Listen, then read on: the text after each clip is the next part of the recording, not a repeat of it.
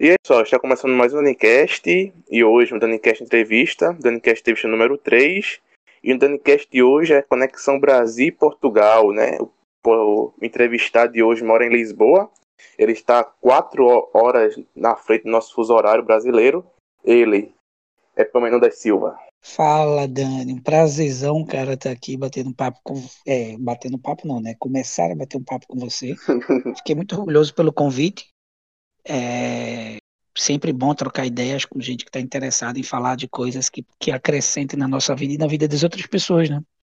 Lembrando que eu estou aqui em Lisboa, sim, sim. mas eu sou pernambucano. Sou pernambucano e de Goiânia, tá? Mas vamos lá, tô aqui. Se quiser, vamos, vamos, vamos pra frente, pergunta o que você quiser. Goiânia é cidade vizinha minha, que é Condado, né?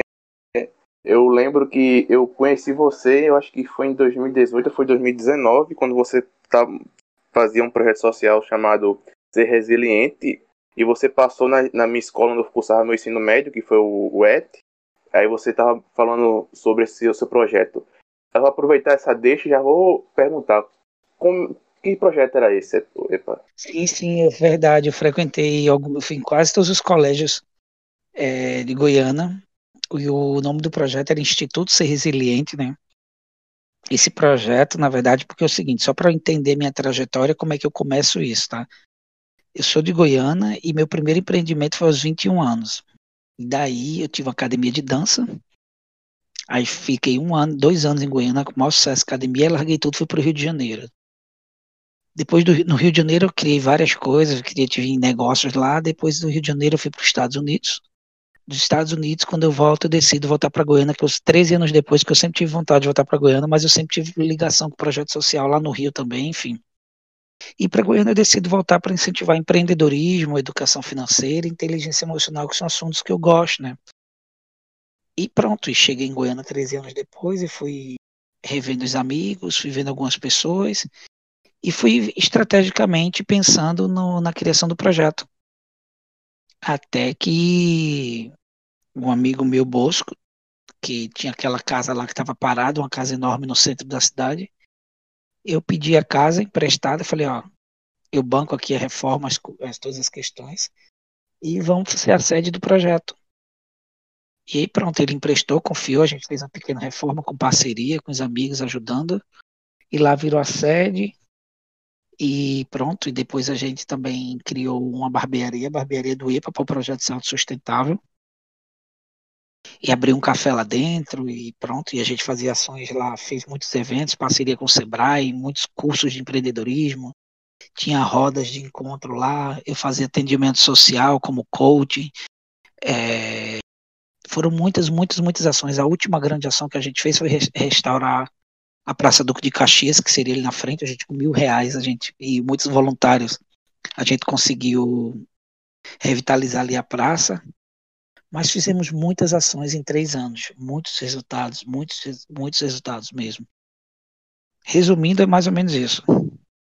Deu para entender? É, e como é que se deu essa sua ida para Portugal? Porque você tá, era de Goiânia, foi para Rio de Janeiro, Rio de Janeiro foi para Estados Unidos, dos Estados Unidos você voltou para Goiânia novamente, certo? Sim, isso. E como é que se deu de Goiânia para Portugal ou de Goiânia você foi para mais outro lugar? Não, vim de Goiânia direto para Portugal porque é o seguinte, eu vim e eu deixei o projeto de lado porque eu parto do seguinte princípio. Eu quando estou tendo mais perdas do que ganho, para mim não vale mais a pena. E eu estava enfrentando muita dificuldade na cidade para poder fazer o bem. Então, estava é, sofrendo boicote na política. Na época da eleição, a casa lá foi apedrejada. E algumas pessoas que eu estava ajudando estavam fazendo coisas não muito legais. E daí eu fiquei vendo que não vale a pena insistir, é, pelo menos para mim, né? Estava tendo mais perdas do que ganho. E aí eu falei assim, foi bem na época também que Marielle foi assassinada, a vereadora no Rio de Janeiro. E pronto, daí eu pensei assim, sei lá, esse negócio aqui pode acontecer comigo e eu vou embora.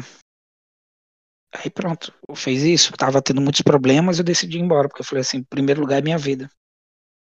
Resumindo, foi isso. Tô entendendo. Tô entendendo. E E em Portugal agora, você, o que, é que você faz em, Porto, em Portugal? Você empreende em quê? Portugal eu vim, eu cheguei, cheguei a empreender, estou um ano e sete meses, mas a gente empreendeu em duas coisas. Eu criei primeiro um portal chamado Vida Criativa na Europa, que entrevistava alguns empreendedores e alguns negócios criativos, né? E pronto, mas aí a gente parou por alguns motivos. E depois eu, como a gente decidiu fazer um o negócio de drinks, drinks de delivery. Era eu tenho, eu tenho formação em análise comportamental e aí a gente juntou a questão de personalidades com o sabor das bebidas. Então a gente criou cinco bebidas e sei meu ex-namorado na época.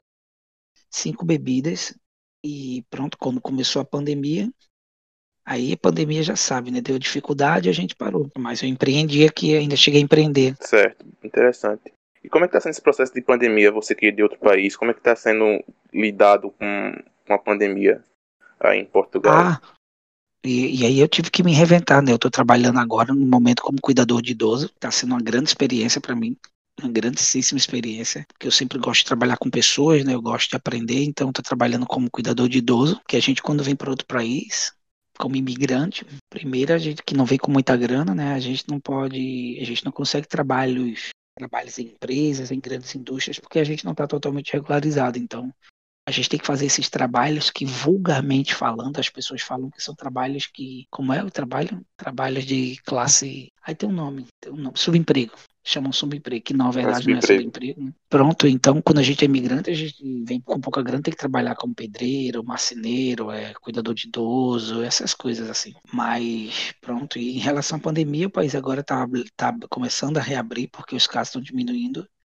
As pessoas aqui, o governante, os governantes, eles conseguem é, seguir o que tem que ser seguido determinados, porque as resoluções vêm do, da União Europeia, cada país vai vendo o seu, então governante. Portugal estava sendo exemplo ano passado, aí final de ano aumentou muito e virou o primeiro país da Europa com mais mortes. Aí eles fecharam tudo novamente e agora já está voltando ao normal porque já está sendo o país com menos mortes. Então, pronto, eu não fiquei sem trabalho, estou um ano trabalhando, porque eu trabalho na parte de com pessoas, né, com idosos, precisa muito. Mas muitos brasileiros voltaram, foram embora. Muitos, muitos, muitos restaurantes fecharam. Muita coisa fechou também. Igual aí no Brasil, igual no mundo inteiro, né? Mas para mim, particularmente, não, não foi não fui muito atingido, não. Certo. O seu primeiro empreendimento foi aos 21 anos.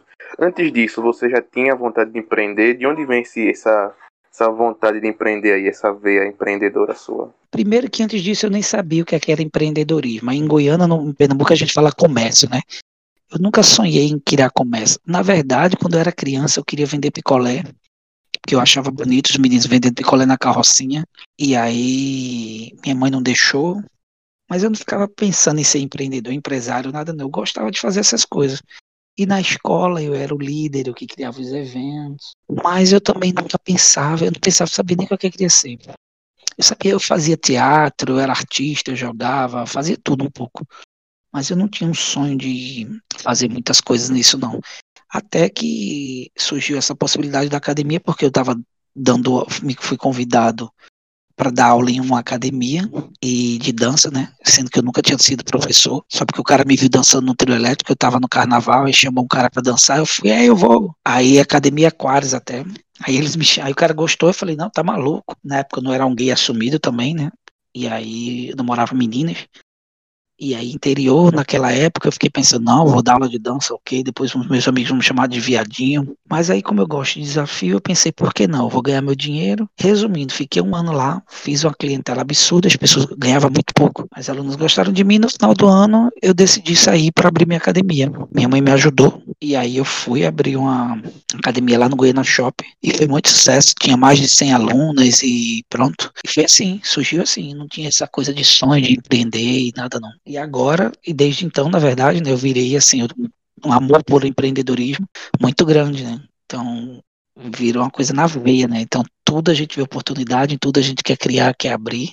E isso também é um problema, porque às vezes perde foco e você fica perdido. Essa questão de sonho, você disse que no começo você não tinha um sonho assim de empreender, de ser empresário, nem nada. E agora você tem algum sonho? Qual é o seu sonho atual? Cara, sonho, sonho, sonho, eu não tenho não. Sonho não. Ou algum projeto? Eu desejo grandioso. algumas coisas. Algum projeto grandioso, assim. Não, grandioso também não tem mais projeto grandioso, não essa estadia, essa vida aqui em Portugal está me ensinando muito. Tenho desejos, eu quero criar, eu quero realizar. Eu estou estudando muito mais comportamento humano agora que eu sempre estudei, mas eu era desfocada, agora estou bem mais, cada vez mais na minha área, porque eu tenho formação. Eu tenho algumas formações na área de comportamento humano, mas eu nunca foquei muito. De onde vem esse teu interesse aí por comportamento humano, de área humana? Desde criança, cara, desde criança eu já gostava de ouvir as histórias das pessoas, as meninas que trabalhavam na minha casa. Eu ficava sentado ouvindo as histórias delas, eu também gostava de ajudar as pessoas pessoas. Isso, não, isso foi desde novo, desde sempre tive isso. E aí, como eu sempre fui muito desfocado, eu realizo, eu, eu boto na minha cabeça, eu vou lá e crio. Mas eu, eu, percebi, eu descobri um problema que eu tinha, porque eu tinha vários negócios, mas porque meu problema era, eu só tinha tesão em criar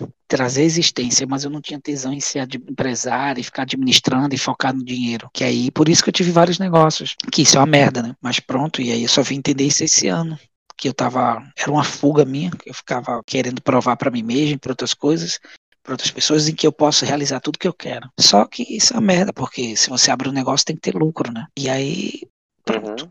E aí, sobre essa questão de, de comportamento humano, eu venho me analisando, venho estudando muito, e eu já atendi algumas pessoas também, de vez em quando atendia. E agora eu estou, digamos que, totalmente focado nessa questão de comportamento humano, com espiritualidade. E o meu caminho é esse. Eu não tenho mais grandes sonhos, grandes desejos, eu estou seguindo a trajetória, seguindo os caminhos, um dia por vez e sabendo o que eu quero. Antes de entrar no assunto de espiritualidade, eu quero entrar na questão que você disse que é guia assumido. Como é que foi essa questão aí de como foi lidar com isso? Do, fato de você se assumir pro, pro mundo, quem você é? Cara, na verdade, eu desde novo, a gente sempre sabe, né? Desde novo eu sempre sabia que eu tinha alguma coisa com os meninos, mas eu namorava as meninas e ficava, mas eu sentia uma atração diferente para os meus amigos e etc. Mas só que aquela questão anterior, você não sabe ainda direito que é, né? No meu caso, na verdade. E aí eu namorava as meninas, mas ficava desejando os meus amigos ou com coisa sentimental. Pronto. Até que um dia eu tive um relacionamento com um menino aí, acho que foi na mesma época que eu estava abrindo minha academia, aos 20 anos, eu acho. E aí ele, minha mãe descobriu, né, porque ele estava muito na minha casa como amigo, e eu assumi. Ela desconfiou, ela perguntou e assumi. E aí ela recebeu de boa também. No começo ela chorou, mas aí pronto, foi mais fácil para mim. Eu nunca tive muito esse sofrimento que as pessoas têm seus esposos de casa, etc. Não. E ali eu assumi para mim, para os meus amigos, para as pessoas próximas, né? Aí pronto, depois terminou o relacionamento, fechei a academia, fui embora para o Rio de Janeiro e fui embora para o Rio de Janeiro e já estava mais bem resolvido com a sexualidade e de capital, Rio de Janeiro ninguém conhece ninguém, então fica as coisas mais fáceis. E aí pronto, e depois eu arranjei um relacionamento lá que eu vivi quatro anos, até hoje somos amigos. E aí pronto, aí foi me resolvendo e, e depois assumi quem eu sou. Vou ficar escondendo quem eu sou não, porque ninguém paga minhas contas. Mas é um processo é um processo. Primeiro, para quando, mesmo você sendo independente, ainda é um processo, porque a gente fica meio que com medo. Mas depois que assume e vê que não é esse bicho sai de cabeça, para quem é independente, tá? Eu não aconselho muito a jovens a assumirem a homossexualidade, de, sendo morando com os pais, se os pais são têm dificuldade em aceitar. Então eu sempre digo, ó, quer assumir, quer, cara, sai de casa, ganha teu dinheiro e tu não der satisfação mais a ninguém. Mas dentro da casa dos pais, exigir querer que os pais aceitem, não, eles não têm obrigação, não. Eles não têm obrigação nenhuma. Então, pronto.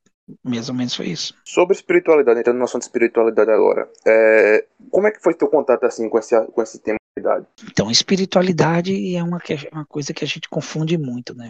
Tem muita gente que confunde, porque junta espiritualidade com religião. E não tem nada a ver.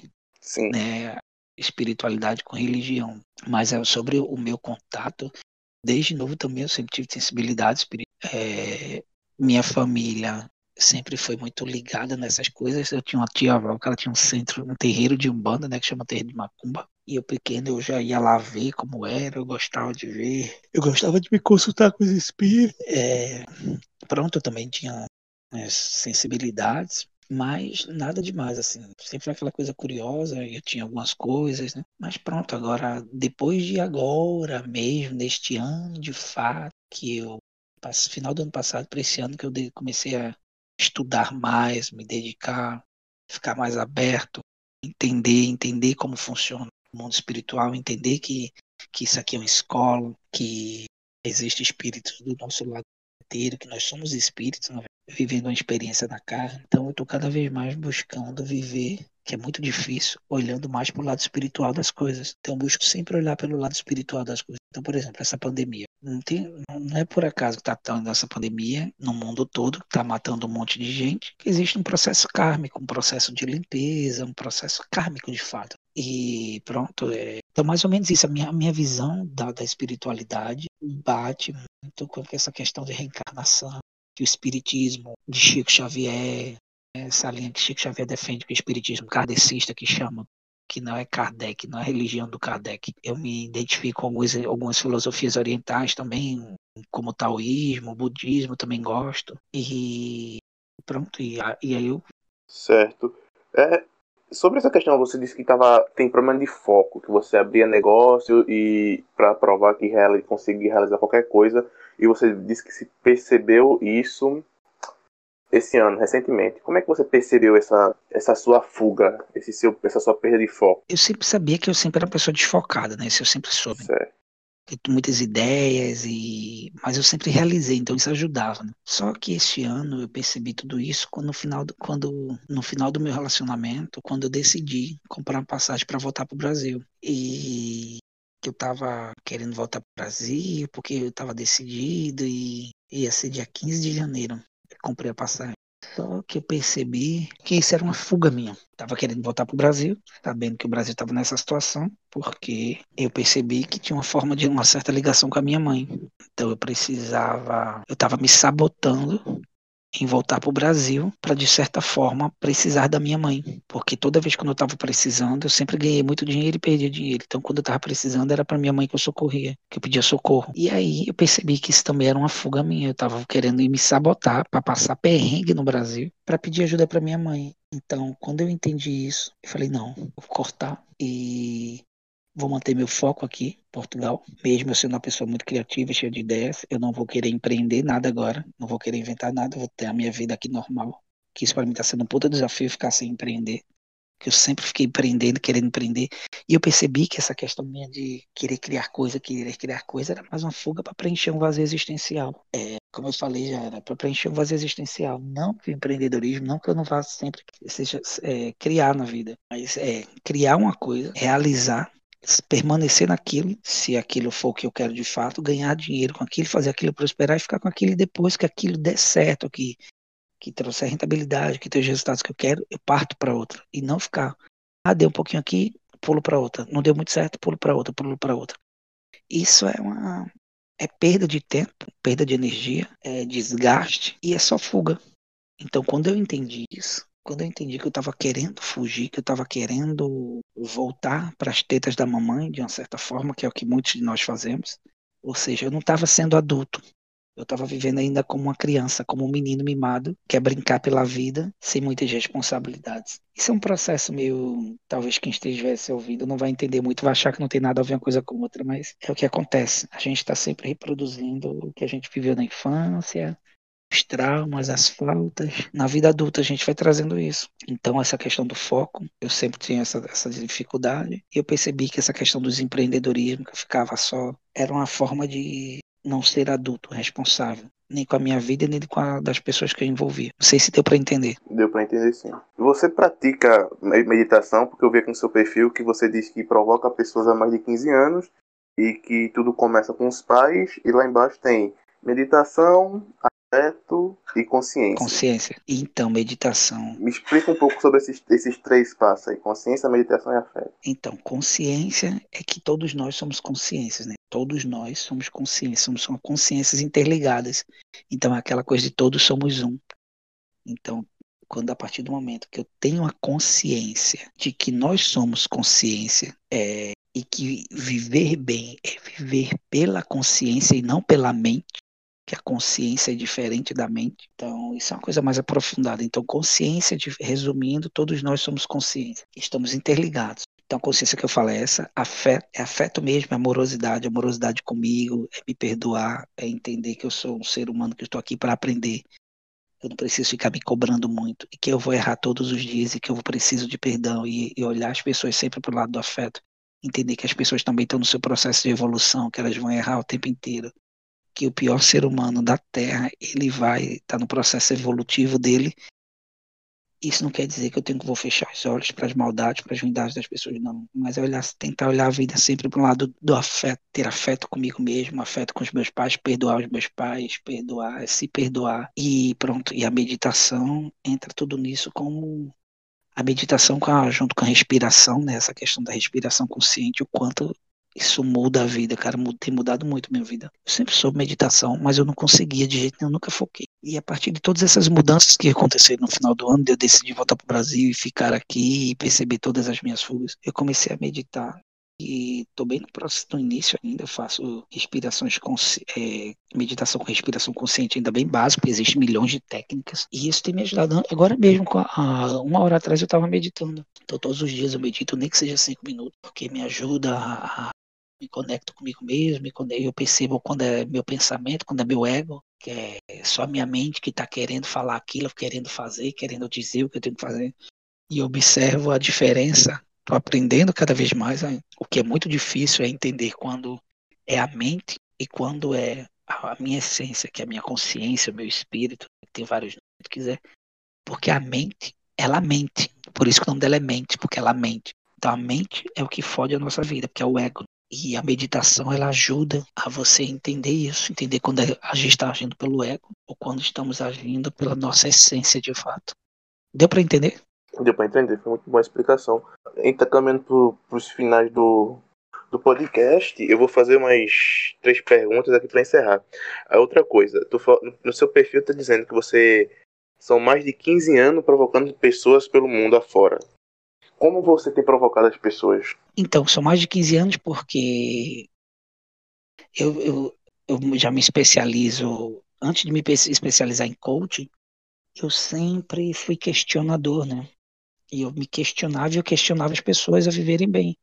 Sempre minhas amigas, as pessoas que eu conheço, sempre, mesmo sem ter muito conhecimento, mas eu sempre questionei muito. E de todas as formas que eu ajudava as pessoas. Então, essa questão de provocar. E eu me provoco o tempo inteiro. Eu me provoco agora mais consciente. E eu me provoco com afeto, né? Então, provoco as pessoas a mostrar um caminho que seja bom para elas. Que elas saiam do, do condicionamento, que elas entendam o movimento com os pais. E isso foi no Brasil. No Brasil, eu vivi em Pernambuco, vivi no Rio, eu viajava para São Paulo, eu viajava para Brasília, para Goiás. Depois eu morei cinco meses nos Estados Unidos, e cinco meses nos Estados Unidos eu também fazia isso com as pessoas lá. Eu sempre fiz isso profissionalmente e, e no dia a dia, sabe? Sempre questão, todo mundo que passa por mim, eu sempre procuro deixar algo de bom, procuro ajudar, provocá-la a viver melhor, viver bem para elas. Ah, então eu fazia isso com técnicas e também fazia isso no dia a dia, sempre buscando mostrar o outro lado da vida, né? Mostrando o meu ponto de vista, que não é o certo, mas o objetivo é sempre provocar a pessoa a olhar para dentro dela e buscar viver bem para ela, sempre que puder viver bem para ela, com ela. Então, por exemplo, meu ex, é, essa coisa que a gente fala que ama as pessoas, mas a gente não ama as pessoas. A gente tem o nosso ego, a gente tem posse pelas pessoas. Então, se eu amo a pessoa, num relacionamento amoroso mesmo, estou com alguém e a pessoa não quer mais comigo, eu me amo e amo muito ela, eu não vou deixar de amá-la porque ela não quer estar mais comigo. Se eu a amo, eu quero que ela fique bem comigo ou semigo, né, como a gente fala brincando. Então isso eu acredito que isso é amor, mas pronto, então, e isso também entra na questão da provocação, que a gente acha que a gente sabe que é amor, talvez nem eu saiba, mas eu estou no caminho. Então, sempre durante, eu digo mais de 15 anos, porque são os momentos que eu percebo que eu fazia intencionalmente, te, é, intencionalmente e fazia sem ter consciência dessas provocações de, das pessoas olharem para si e buscarem viver para elas. Tu falou que morou mesmo nos Estados Unidos. Como é que foi essa experiência de morar no, nos Estados Unidos? Muito boa. Era um país que eu tinha preconceito. Meu irmão já mora lá há oito anos. Eu tenho uma prima que mora há 20, 15 anos, sei lá. Sempre me chamavam, mas eu dizia que vejo graça nesse país. Não. Nada a ver pensamento. Eu fui, me apaixonei em Nova York. Eu fui fazer um curso de inglês lá, eu vivi em Nova York. Então você começa a andar pelas ruas e você vê tudo que a gente vê nos filmes, né? nas séries. E é uma sensação incrível. Andar pelo Central Park, ver aquelas pessoas lá, muito bom, muito bom, qualidade de vida incrível. Pronto, eu fui para lá estudar, ficar três meses, fiquei cinco, ia ficar mais, mas eu volto pro Rio porque minha mãe estava em depressão, casa lá no Rio. Aí eu voltei para ficar com ela. Mas a experiência é muito, muito boa. Cara, quando você sai do Brasil e vai para um país que as coisas funcionam, as pessoas são mais educadas, aqui na Europa também é outra coisa, é outra coisa, é outro nível, assim. Então a gente fica fica feliz, porque pode viver, vivenciar tudo isso, mas a gente fica triste porque no nosso país a gente não pode vivenciar essas coisas educadas aqui. Você pode andar com o telefone à vontade, não tem medo de ser assaltado. Não seja perfeito. Essas coisas básicas a gente tem aqui, sabe? Tem as pessoas são educadas, a gente tem a coisa do ir e vir, é, a gente sabe para onde é está indo o dinheiro dos impostos, das coisas, mas é isso, assim, tanto nos Estados Unidos quanto aqui. E são estilos de vida diferentes, né? Também Estados Unidos e Europa. A Europa tem um estilo de vida mais tranquilo. Sua opinião sobre a, a, a política atual do Brasil? Um desastre, mas eu busco, busco olhar pelo lado espiritual também nisso, que nada é por acaso, então seria um desastre premeditado? A gente já, pre, já, já previa que isso ia acontecer? Cara, eu não sei se eu previa, mas eu senti, assim, que foi justamente por isso. Eu senti quando eu estava na eleição que eu percebi que aqui Bolsonaro ia ganhar. Eu falei, mais, mais um motivo para eu sair do Brasil, porque eu sou gay, é, esse homem ele é homofóbico e, e ele incentiva incentiva as pessoas. Tanto que na época da, da política, da eleição lá, tinha vários casos no Brasil de homossexuais é, sofrendo perseguição em lugares do Brasil, mas não só isso, né? Isso, pensando em mim, ah, mas eu sabia, eu sentia mais ou menos do que, que poderia vir com ele. E aí juntou toda a minha insatisfação com os projetos que eu estava fazendo, com essa questão, e eu decidi ir embora. Mas olhando para o lado espiritual, o Brasil precisava passar por isso, precisa, é, precisa passar por isso. Então, são escolhas, né? E cada escolha é uma renúncia. É, pronto. E precisa passar por isso. Agora, quando o Bolsonaro sair, vai ver o que é que ficou, né? Quais são as lições que vão tirar a partir de agora. Precisa o povo ser responsável, entender o que fez, quem votou, né? Quem não votou também. Mas todo mundo sofre. E pronto, e ver e esperar, porque no mundo, na verdade, é tudo cíclico, né? É tudo cíclico. Então eu busco sempre olhar as coisas de cima. É, o mundo já teve muitas guerras, já teve muitos desastres, já teve muitas injustiças. A gente está vivendo a melhor época da vida de todos os tempos, mesmo com toda a tragédia. A gente tem todas essas facilidades, pode ligar, pedir uma comida. Olha o que a gente está fazendo agora. Você está no. Estamos a um oceano de distância, né? E do outro lado do mundo, né? E do mundo e a gente está se falando, então a gente nunca viveu tão bem, no meio de tanta coisa ruim, mas a gente nunca viveu tão bem. Então essa visão que eu tenho.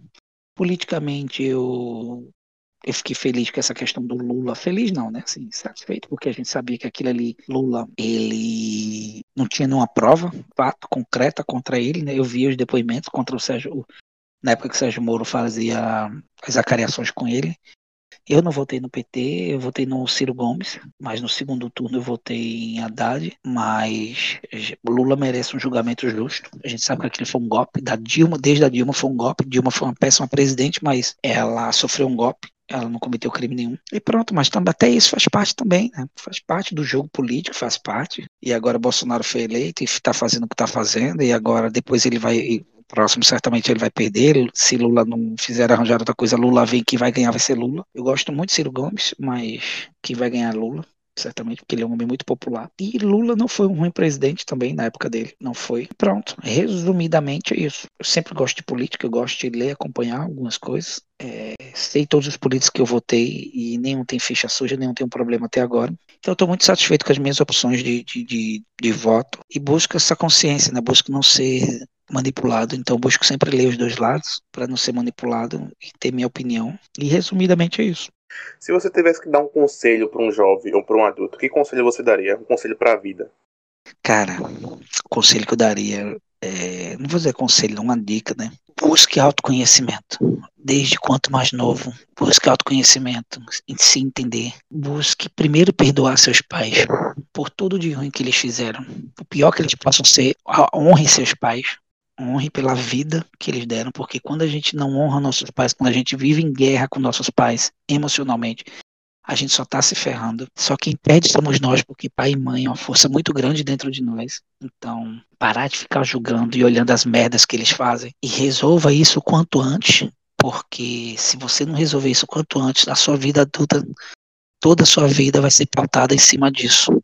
Você vai fuder a sua vida porque tem coisas mal resolvidas. E quanto mais você disser assim, ai, não quero ser igual ao meu pai nunca, nem igual à minha mãe nunca, é exatamente igual a eles que você vai se tornar. Se eu digo por experiência própria, por ver, por estudar, então eu acho que esse é o maior conselho, a maior dica que eu poderia dar é autoconhecimento, se puder meditar, é, se puder não ser escravo da, da, dos meios de comunicação, se puder não ser escravo do, dos eletrônicos e buscar autoconhecimento, espiritualidade e resolver questões com pai e mãe. Fora isso, sua vida vai ter muitos, muitos, muitos problemas. Quer dizer, problemas a gente sempre vai ter, mas eles vão ficar muito maiores e você vai atrasar um monte a sua evolução. É isso que eu tenho feito, tentado fazer pelo menos. Para encerrar a última pergunta, o que é a vida para mim, Deus? A vida é respirar. A vida é, é evolução. A vida é isso, a vida é evolução. Partindo do princípio todos nós somos espíritos, né? Então, a vida é um eterno aprendizado, uma eterna evolução, sabendo que a gente vai estar é, tá aqui para aprender. Então, aprender quando eu passar desse plano desencarnar, eu volto para o plano espiritual, que é a nossa casa, e aí eu vou observar meus erros, que foi que eu fiz de erro, de bom, e aí depois eu reencarno de novo para melhorar. E assim vai, é, até eu seguir até a gente virar luz, de fato, né? Até a gente chegar a virar luz. Então a vida para mim é respirar e evolução. Cara, foi bom aqui bater esse papo contigo, conversar contigo, trocar essa ideia. É... O momento agora é seu, você tá livre para falar o que você quiser. Suas considerações finais aí. Primeiro eu quero te agradecer, eu não te conheço, né? Você me acompanha no Instagram há um tempo, né? A gente de vez em quando troca umas figurinhas ali, acho muito legal. Fico feliz de ver jovens que estão se interessados nesses assuntos que muitos acham chatos, né? Espiritualidade, autoconhecimento, etc. Uhum. É, desejo que você encontre-se na vida também, que você siga seus caminhos e, e viva de acordo com sua essência, né? Encontre sua essência e consiga vencer os obstáculos que a vida vai trazer, né? Consiga diminuir o impacto dos sofrimentos tirar sempre proveito positivo de tudo que acontece de ruim. O desejo para você, que eu desejo para todo mundo. E pronto, tô por aí. Tô por aí. Vamos na minha jornada é essa, tô aprendendo, errando, aprendendo, errando e seguindo. E agradeço mais uma vez. Se precisar, tô por aqui. E parabéns pelo projeto. Eu que agradeço, foi muito bom ter. Parabéns pela iniciativa. É, foi muito bom ter você aqui no podcast. Foi uma, foi uma experiência tanto ter essa conversa com alguém que já empreendeu muito, que está nessa jornada de autoconhecimento. Aqui o podcast, pessoal, o podcast está disponível nas três principais plataformas, que é o Spotify, o Google Podcast e o Anchor. O podcast também está saindo todos, toda segunda, quarta e sexta no YouTube. É, você pode também me acompanhar seguindo minha rede social, que é arroba Danifelpes, D-A-N-I-F, duplo E, L-P-S. E você pode também acompanhar o podcast pelo Instagram do podcast, que é DaniCast, underline DaniCast. Né? Você pode mandar suas perguntas, seus, suas dúvidas, seus comentários também pelo nosso e-mail, que é daniscast.gmail.com. O Eipa, você quer divulgar sua rede social? É, meu Instagram é arroba Silva. Oepa Silva. Com dois P's. Então a gente fica por aqui. Espero que vocês tenham gostado. Fui.